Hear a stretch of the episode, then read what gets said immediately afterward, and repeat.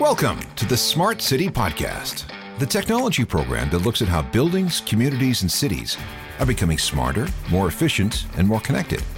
We look at everything from the big ideas to drilling down to individual projects and innovative ideas that impact your day to day life.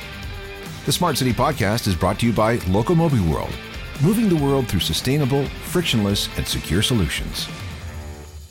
Welcome to episode 13, recorded on February 5th, 2021. I'm Alan Cross, along with Locomobi World founder and CEO Grant Furlane. And our guest this week is Chris Rickett, who was called back to work with the City of Toronto as the Director of COVID 19 Business Mitigation and Recovery. It was his job to lead the city's economic response to the pandemic. We'll talk about how things worked, but first, though, here's Grant with this tech news.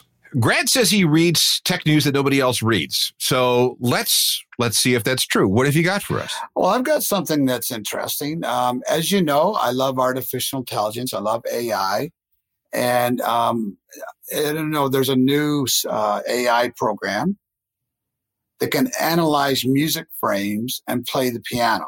Okay. So it can from a silent piano performance. So it can watch you play a piano silently okay, and gen- generate that same music. Wait, it watches you? Yes. So essentially, what happens is it creates music that sounds like it could be played in a musical performance. Okay, I get it. So there's algorithms that figure out the cues of the features in the video, right, of the frames that generates the music, and then it does it. So it plays Bach, you can do anything. You can watch it and then just recreate the whole thing. And in theory, you could recreate a whole symphony. Just by having this AI watch and listen. Yeah, basically what it does is it, um, I think the program they use is called Audeo, A U D E O. So using Audeo, what it does is it basically, it's a virtual uh, camera watching a person's hands. And then what it does from that is it Think of what it could do though, potentially. It could teach people how to play the piano. You could go online, just teach you, watch your fingers and tell you, oh, no, no, do this. Oh, push this finger here. So just think of the, the ability to mimic and watch and analyze and tell you uh, how to play it. Well, any kind of any kind of manual dexterity. It could be it could be surgery. Yeah. It, it, okay. And again, we just keep getting into. I don't know when it stops, Alan we just keep getting more of these really cool things that are happening. And people on the sidelines really don't know um, what's really going on in the back, and what we call in the um, in the back in the backwoods uh, of of technology, because we're too busy reading the mainstream stuff. Right. These these things we talk about like this are things that you're just not going to see people one day it'll happen and people go, wow, this is cool. I can do this on mine. They don't know what's going on in the background. And so, you know, uh, that's, uh, that's one of my news. All right. Hey, wait a second. Um, I've got some news for a change. Um, I'm fascinated by electric vehicles. I know you are too. Uh, and Apple seems to have done a deal with Kia to create an electric car that they will apparently be building at a plant in Georgia, they say that they're going to have 100,000 vehicles roll off the line every year and that these vehicles will begin entering the marketplace in 2024. They've invested something like 3.6 billion US dollars in this. And, you know, a Kia Apple car. What do you think of that? Well, um, yes. I mean, everyone's doing it. Okay. So Apple had to jump on the bandwagon. Um, here's my feeling on that, Alan. Whether we ever see one, we will see. Um, has Kia got the ability to produce 100,000 cars? Absolutely. Um, has Apple got the ability to to be an investment as far as technology goes? That I don't know. Okay, when you think of it, um, Apple really, in my mind, is not a rival to Tesla. It's a rival more to maybe Google, who's not building cars. Uh, maybe um, it's a Apple is a, a rival to Microsoft, who's not building cars. I think Apple views this as why shouldn't there be an Apple car? There's an Apple everything else. So I am a little skeptical that it, that how far this will go, but I believe that Apple has to do something. And why do they say it's important for Apple? Because they have the interaction data already with everybody. Mm-hmm. I understand that. But um, you know, you know, and I know if Apple says they're going to do something, it may happen. Uh, I'll have to wait and see. Um, investing 3.6 billion is nothing to throw out the door, so I get that. Um, for of course, for Apple, when you have 200 billion dollars in cash, it's not a huge amount. But I'm going to wait and see on that one because there's so many guys doing this now, right? Mm-hmm. So we'll see what happens. Um, you sound excited about it. Well, I'm interested in it because this seems to be the way everything's going. I mean, GM said recently that they are going to ditch the internal combustion engine by 2035. Yeah. So we're we're moving down, the, and, and, the idea of moving away from fossil fuels to power all our, our, vehicles. I mean, that has huge implications. Well, you're right. You're right. And, and, and when you read the news, Alan, you've got Tesla, who obviously started it all, and companies like Lucid Motors, upstart, and of course China's NIO mm-hmm. are the most well established. No, NIO's the most well established manufacturer there is in China, and Daimler Chrysler and Volkswagen are partnering, and Volkswagen's partnering with QuantumScape. But no, but all those like QuantumScape is Bill Gates and all the big guys. They're not going to make cars. They're going to make technology for cars where Apple's going to be, okay, there's going to be an Apple car. No one's made that jump. No one's made the jump. There's only one that goes start to end is Tesla. Right. NIO is making electric cars. NIO is making um, battery sharing. NIO is not making all the other things Tesla do. They're just going to do cars. They're not going to make phones. They're not going Tesla tomorrow is not going to make a phone. Okay. Well, I'll take that back. Maybe they are. But you know what I'm saying, right? Apple's the first technology company to say, I'm going to make a car. Like that's a very incredible thing. Well, well, actually, you know what? Hang on. You know who else is making a car? Sony. I saw a Sony car at no, uh, CES yeah. a couple of years ago. The coolest car in the world, but they're never going to make it. they talked about it even this year that we think it's a for now. Let's just call it a a prototype Maybe. proof of concept. Yeah, because you know, I'm going to tell you something, Alan. Making a phone and building plants to make cars is much different. And so that's all I'm saying. You're you're going to have to partner with somebody, which is what Apple's doing. That's what Apple yeah. did. So it's Kia, and we'll have to see what Kia can do. Now, let's not throw away Kia; they're a great company, but we'll see what happens. Um, listen, Apple's Apple, and we're all going to follow it because it's Apple. What's your other news that you're going to throw in this week? Let's try another Apple story. Uh, their new proposed uh, virtual reality headset. Have you heard about this? Yes, I have. $3,000 US with an 8K display, advanced hand and eye tracking, and something like, um, I don't know how many cameras, like eight or 10 cameras in this thing. It, uh, it could be a big step up from something like the Oculus. Oh, no, I think this is huge. Um, we need this, believe it or not. I'm I'm for this technology. And it can be used for every type of area from our personal use to business use. And so I believe Apple will make this and I believe it will come out. And that is not a stretch at all, Alan. But three thousand dollars. I mean, that's a lot. Oh, uh, are you kidding me? Okay, so Alan, tell me this: How much is a new, let's say, a new Samsung Fold $2,098 for a phone? For a phone? Okay. Fine. Um, yes, 3000 Google Glass. $3,000 a time to get it all done. Yes, but you know what, Alan? He'll be a good one. Here's a good one.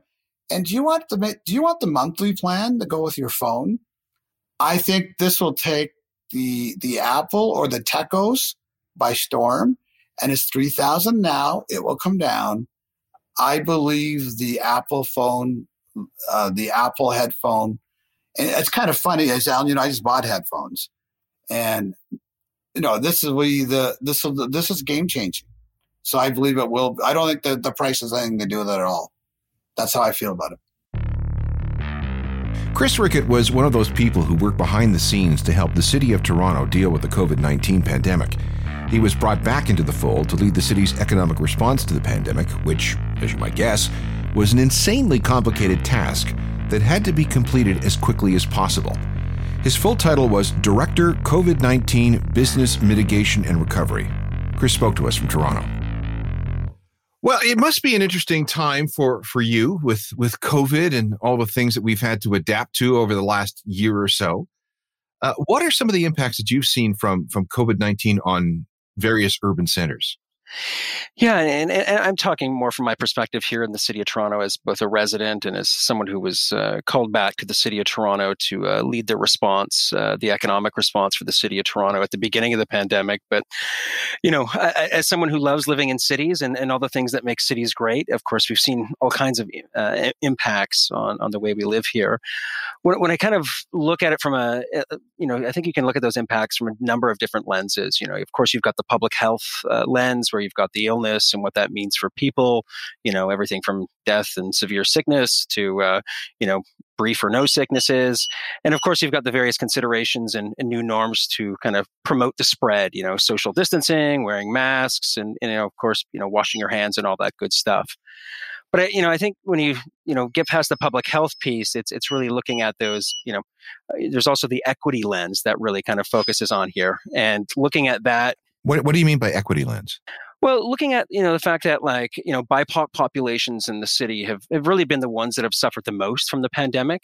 Um, you know, at one point, eighty three percent of the reported COVID cases in Toronto were really people of color. You know, twenty one percent of Black people were, were reporting, you know, COVID instances, you know, despite being really 9% of the population in Toronto. And, and it's really been, you know, the, the people that have been most impacted from COVID are, are really the ones that were really struggling pre-pandemic, you know, those working in the gig economy, you know, working in retail or, you know, and don't have the luxury to work from home. And, uh, you know, whether those are working in factories to keep the, the supplies going for all of us.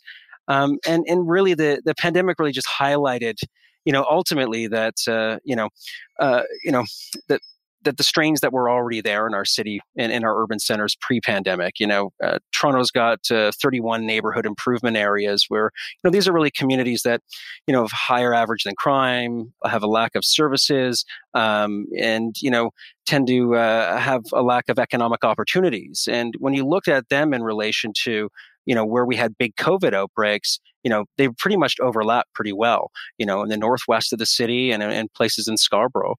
And so, you know, I think really what the pandemic has shown is, you know, re-emphasize those challenges that we had from an equity perspective in the city, uh, and, uh, and, really, you know, shown the challenges we have in those communities that we need to kind of think about. And then I, I think the other lens that I look at it at is is, is really, you know, city life you know the things that make city life great you know were immediately shut down you know and you know so live music restaurants all those things that you know make city life enjoyable and, and really draw us together those social elements were were really shut down and, and continue to be. And you know when you look at toronto toronto's really a, a city of a it's a bunch of small neighborhoods smashed together right? And and the backbones of of, of those really neighborhoods are, are, are really you know are our main streets. And the activity in those streets are you know the key to the kind of quality of life that we all enjoy here and, and really the reason why you know we like calling toronto home. And you know when these were locked down uh, ultimately the things that we love uh, and we enjoy about city life have disappeared. Um, and so, you know, that those are the kind of impacts we've seen. Uh, as as a white guy who can work from home, you know, uh, the impacts on me haven't been that massive do I miss you know the things that I love about the city of you know going out to rock shows and uh, and and going out for pints with friends 100%. But you know that's from a speaking from a, a place of luxury and privilege, of course. Uh, you know, really what we've seen in COVID is the disparities in our cities have been really broken open, uh, and we really need to th- kind of think about how do we rebuild our city so that those inequities are addressed. Uh, but of course, all the things that we love and enjoy about our cities can can uh, be reborn as well. What, what I find absolutely fascinating about COVID is that it has exposed areas of, of great concern and it's also accelerated change. Mm-hmm. And uh, these things were going to happen or they were on the back burner for a while, but now because of COVID, everything's roaring ahead. So I get this impression that by the time this, you know, lifts from this, this, this pall lifts away from us, um, we're going to see different things in city life. Yeah, no, I, I I agree with you. Like, I think there's there's lots of you know potential opportunities and positives if we do things right as we come out of this. You know, uh, you know, of course, that equity perspective. You know, uh, we we we've it's been highlighted, and we need to look at how we address those challenges, um, and look at how we create those opportunities. You know, I, I think the other thing that it's really been for me is just re-realizing you know the things that we value in our communities. Right, so you know rediscovering the city. You know, you know, things closed. I've never walked so many streets in the city and visited so many different parks. Right? That's that that's true because if you can only get out of the house to go for a walk. Yeah, but see that that's a good thing. I mean, we're all learning. It's funny because I was out today getting a claim at the police department on a little fender bender, uh, an old one, and uh, we were talking to police, right? And we were saying, "Isn't it amazing do you think your attitude's changed about a lot of things? Because it sure has for me. Yeah. I mean, so eh, I don't know. I think I've been more, I don't know, I'll say passive. Yeah. Listening and, and learning and thinking, wow, I mean, what this is nothing what I my my problems and and trying to figure out what the bigger problems are. And I think so eh, although well there's nothing good about COVID, guys, but if we're going to take something out of COVID, it is everyone's learned. And I think it's because we have, for the first time ever in all of our lives, we have one common enemy. Yeah. Yeah. And not, not just in our cities and our neighborhoods, but the world. The world. No, we all banded together. We have one enemy. No, totally. And yeah, you know, I think, you know, it's it's definitely that all togetherness has been really interesting and in in helping us reevaluate what's important in our lives and, and in our communities, right? You know, you know, as things have quieted, you know, we've had a chance to kind of rediscover our cities and our and our and our homes. Um, but you know, it's even on like Main Street. You know, as Main Street shut down, and we had that that real kind of realization that you know what we could lose Main Street, we could lo- lose those shops that are so important to our neighborhoods, and, and and I think it's helped a lot of people re-realize the importance of shopping local. Um, you know, it's the same with music and art, right? You know, the importance of these to city life and and and you know what makes city life so interesting. You know, with live music shutting down and and and the role that plays in so many people's lives and what we like to enjoy. You know, re realizing that you know maybe uh, instead of paying for that streaming service. I should be buying direct from those artists, you know, and looking at how I best support them during these challenging times. And so, you know, all those things that we valued pre, eh, but took for granted pre-COVID, I think COVID has helped us re-realize um, to focus on the important things and uh, and to think about how we best support those things. Yeah, and, and the things that we take for granted, like you know, going going out for a meal. I am so, so tired of going to a fast food restaurant and eating in my car.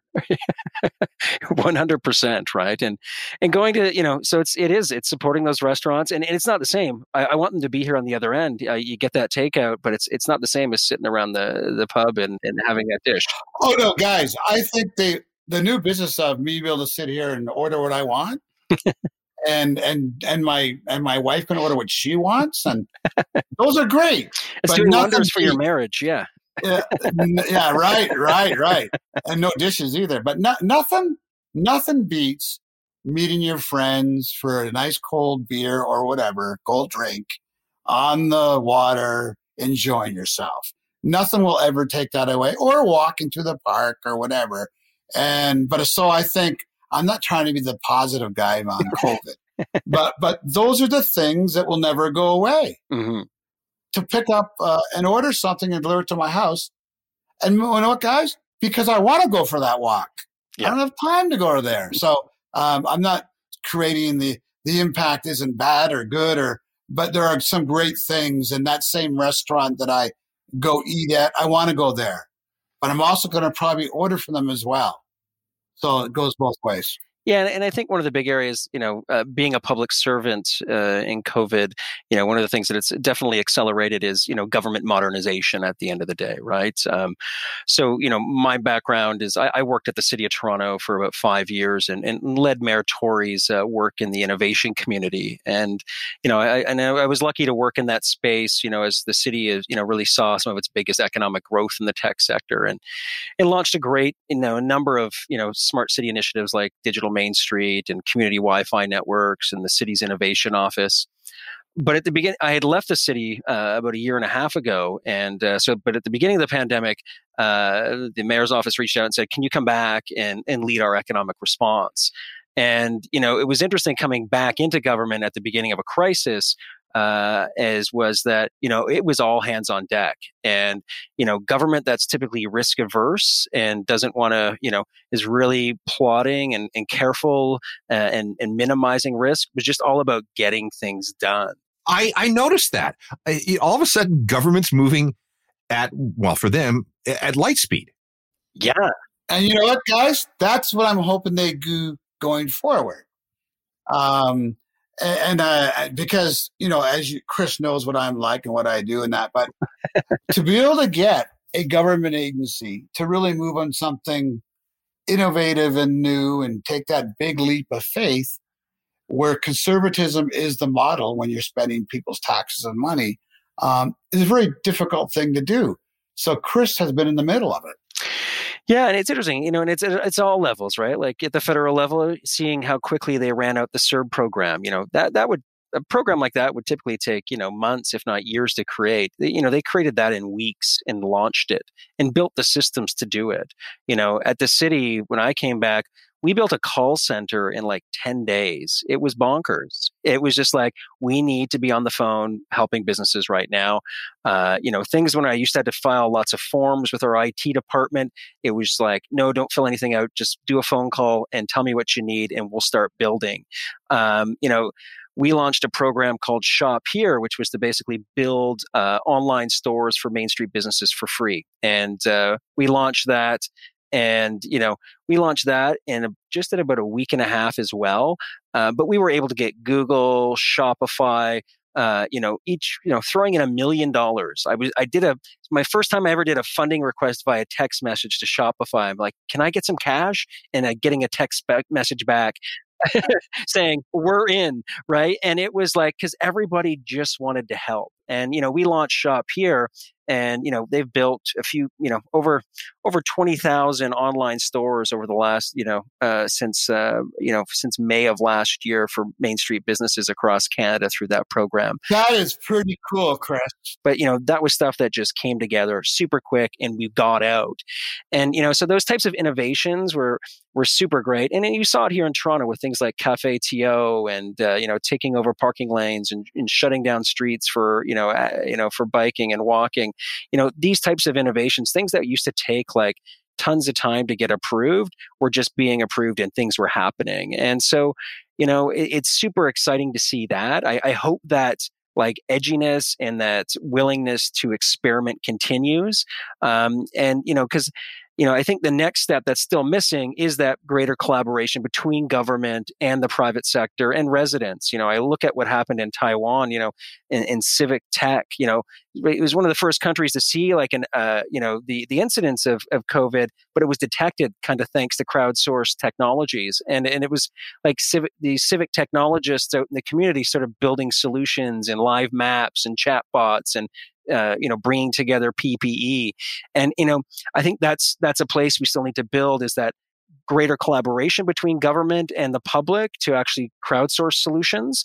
Uh, but you know, I, I, think we're on the right track as we're starting to kind of rebuild that trust in government and, and that recognition that ultimately, you know, we need government to get us through this. You know, may not agree with all the decisions. I definitely don't. But ultimately, we need a, a strong government with strong investments in, in, in public health and, and to get us through this challenge and ultimately help us rebuild. So, do you see this momentum continuing?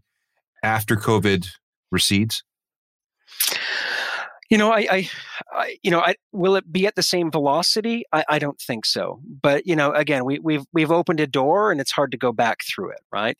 Um, you know, is that level of experimentation going to continue? You know, I definitely see it. Right? There's a, there's a need to modernize services. There's a recognition of that. We know services aren't going to go back uh, to how they were. We already have municipalities, you know, starting to talk about you know what, we're just going to close City Hall. We're moving everything online. People can work from home because um, we've realized you can deliver the same level of service, if not better, from home and have much more productive employees and much happier employees. Um, so, you know, I, I, think we've we've definitely expedited things that we've been talking about for years. uh, and and now there's an opportunity to, to just to you know to capitalize and continue. What about things like business real estate, office space? I mean, the city's got to be really concerned about that because the vacancy rates in the core are going up. For sure, you know, I think you know that's that's you know as a as a property taxpayer in Toronto who has one of the lowest residential property tax rates uh, in the country, thanks to the fact that we have big towers uh, paying the property, paying for the services that we all enjoy here. Which, by the Chris, a lot of people don't know that. A lot of people don't understand yeah. that. Okay. That it's it's really businesses that you know it's that business real estate that pay the property taxes in Toronto and and uh, and yeah, so you know I think it's it's a big challenge. You know, it's uh, the vacancy rate's over seven percent. Pre pandemic, it was uh, you know below one percent at some point. and so um, but that said, you know, at, you know, while you have companies like Shopify saying we're going 100% from home, they're, you know, they also just picked up another quarter million square feet in the well downtown. So, you know, Amazon just picked up another hundred thousand square feet in downtown Toronto. So, you know, uh, you know, and, and, and I could work from home pre-pandemic, but you know, quite frankly, I just want to go out to an office. I want to go back to my office and have lunch with my colleagues again and see people after you know spending a year in my basement. Um, and so, you know, I think you'll see a work life. You know, people are going to end up wanting a mix of both. You know, you're not going to go back to working five days a week downtown Toronto, but you know what? I'm going to probably want to come down a few days a week and and stick around on Friday so I can go for pints with my colleagues. And you know, so commercial real estate is going to change. I don't know what it's going to look like, but we know that there'll be, you know, there'll be need for bigger floor plates. There's going to be a need for greater technology to make it safe from a contact tracing perspective. Uh, as much as we talk about the fact that, you know, uh, you know, there's a vaccine. Well, we, we know there's five variants of COVID going around the city right now. And if, if you know a five, there's probably 20.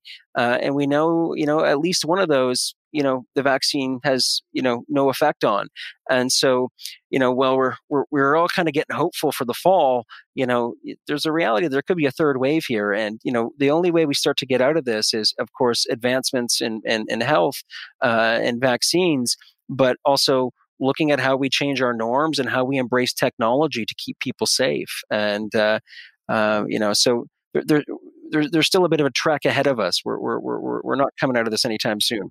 Chris, I got a question. Um, if you watch every TV show, listen to any politician and others, the answer to us, uh, the plan is kill the virus. And I always say that's not a plan. the plan to kill the virus is great. By the way, we all want that. But guys, um, what if in four months, all the vaccines are out and we haven't killed it. What if we kill it and it comes back? What is the long term view and plan of our world or our, let's, let's leave it to our city. Mm-hmm. Assume we've got the virus. Assume we need to know where are we going? Like, do we have a backup plan? Because what I see every day is we're short this many um, vaccines. We're getting more here. We're getting more here. And it's like, just kill the virus. Of, of course, we want that. Yeah. But have you ever seen a plan? Um, well, no, I think there's lots of plans, and I think we can, you know, there's disagreement about how you get things done, but you know, I think there's there's there's a roadmap out there. You, you can look at New Zealand, you can look at Australia, you can look at Taiwan, you can look at South Korea, places that have you know done hard lockdowns and are doing you know had had big investments in contact tracing and and uh, and testing. And you know, I was I was having a beer online with a friend from New Zealand on the weekend, and he was going out to a pub after our beer. You know, they're they're back they're back to normal. So there there is a roadmap here. Um, you know, uh, it's uh, and you know. Uh, could things be differently here in Ontario and Canada? 100%. You know, we'll get there with the vaccine. You know, we complain about the number of people being vaccinated in Canada. We know we've bought enough vaccine for like five times our population. We're pretty lucky. We've got a supply. It's coming. Is it coming as quick as you want? No. Uh, but like if you were in Africa right now, it's a much different story. Uh, so we, we do have to kind of realize we're in a privileged privileged situation here. Uh, you know, third world countries, developing countries they they have big impacts from this, just like us, if not worse, uh, and, and still don't have vaccines rolling out. So, yeah, you know, I think you know we've got we've got good leadership. Could we have different decisions and listen more to the public health folks to get us through this? One hundred percent. Um, but we're going to have to adapt the way we live, regardless. You know, uh, with different variants coming out, it, it means you know we're probably going to have masks for some you know, for years to come. You know, I, am going to be on. I'm, I'm, I'm going to be wearing a mask on the TTC forever. I think at this point, right? Oh, that's a given. I think. I honestly think that's a given. Let, let me let me ask one more question. Uh, so you're involved obviously with the city of Toronto. Have you been studying and observing other cities and how they've been reacting to the COVID crisis? Yeah, you know, I, I, think what's really been interesting. So again, I my work at the city was very focused on the business side and economic development side, and, and seeing what was going on. And, and what was really interesting is actually other cities were looking to what we were doing here in Toronto. I, I think from an economic response, we were actually a bit of a leader, especially in North America. Uh, you know, we had New York City and uh, San Francisco and others reaching out to us going, How did you build that Shop Here program so quickly? How did you get out there so quickly with these initiatives? Um, but, uh, and, and, so, you know, uh, but of course, you know, some of the challenges you face at a municipal level uh, is that you know you don't have all the funding per string. So we rolled out lots of interesting programs that we were sharing uh, across Canada and, and, across the U.S. Um, but you know, ultimately, some of the programs you need are rent support programs and wage support programs, which were very dependent on your you know federal and, and provincial governments. And and of course, those did come. Uh, and so you know, I think generally uh, you know, the response has been a bit slower for, for businesses at that kind of uh, federal and, and provincial level in the early days, but now it's finally where it needs to be. Um, that said, you know, we know we have huge vacancies on Main Street, and it's going to take some real creative thinking to look at how we rebuild our, our main streets coming out of this. Well, I think that, um, man, I think that Chris has got, he's running the pulse. And I think if the cities uh, guys and Alan and uh, Chris, do keep an open mind to let local technology work with them uh, for the basis of making that city successful again.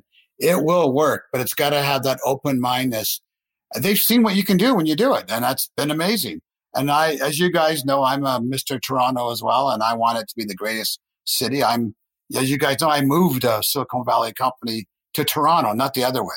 So I'm really hot on what we can do here. And quite frankly, the reason that, as Chris said, New York's calling, San Francisco's calling, you know why, guys? Because we have great people here. Um, totally. And um, so that's how I would leave my point on it uh, that we can do it. For sure. We've got an amazing tech community that really came around to support during COVID. You know, we launched a program with Ritual to uh, do online ordering for restaurants across the city, and they and they launched that product for free for for Toronto restaurants. And that kind of tech for good is is a Toronto trademark, and uh, it's something that we'll need to leverage as part of the rebuild. But it's also something we need to uh, to export to other communities to take advantage of. Well, thank you, Chris. This has been enlightening, um, and it's been hopeful too because at some point things are going to get back to normal or something approaching it. A, a new normal. A new normal. Uh, and and it'll be interesting to see exactly how much of this tech for good, as you say, and some of the other social things that we have been engaged in in order to get through this together will be maintained as we go forward. Definitely. Yeah, and I think we all got to follow Chris, and so I'm sure you'll get the information there. Uh, but I, we should all have fun following Chris and and seeing what's new and exciting, what he's doing uh, in an area that usually, uh, you know, you fight bureaucracy, and he's found a way to to weave his way through that and, and get things done. Hey, thanks, Grant, and, and thanks, Alan, for your time. Uh, great to uh, chat with you both today. And that's it for this edition of the Smart City Podcast. We'll be back soon with another program featuring more smart people and their ideas for connecting us together through smart technologies. Feedback, always welcome. Send everything and anything to feedback at thesmartcity.blog. Check out our website too, thesmartcity.blog. Not that website, thesmartcity.blog. You'll find past programs as well as learn as who and what else is coming up. The Smart City Podcast, brought to you by Locomobi World, moving the world through sustainable, frictionless, and secure solutions. Executive producers Grant Furlane. Technical productions by Rob Johnston. Executive assistant Andrea Crawford. I'm Alan Cross, and we'll see you next time.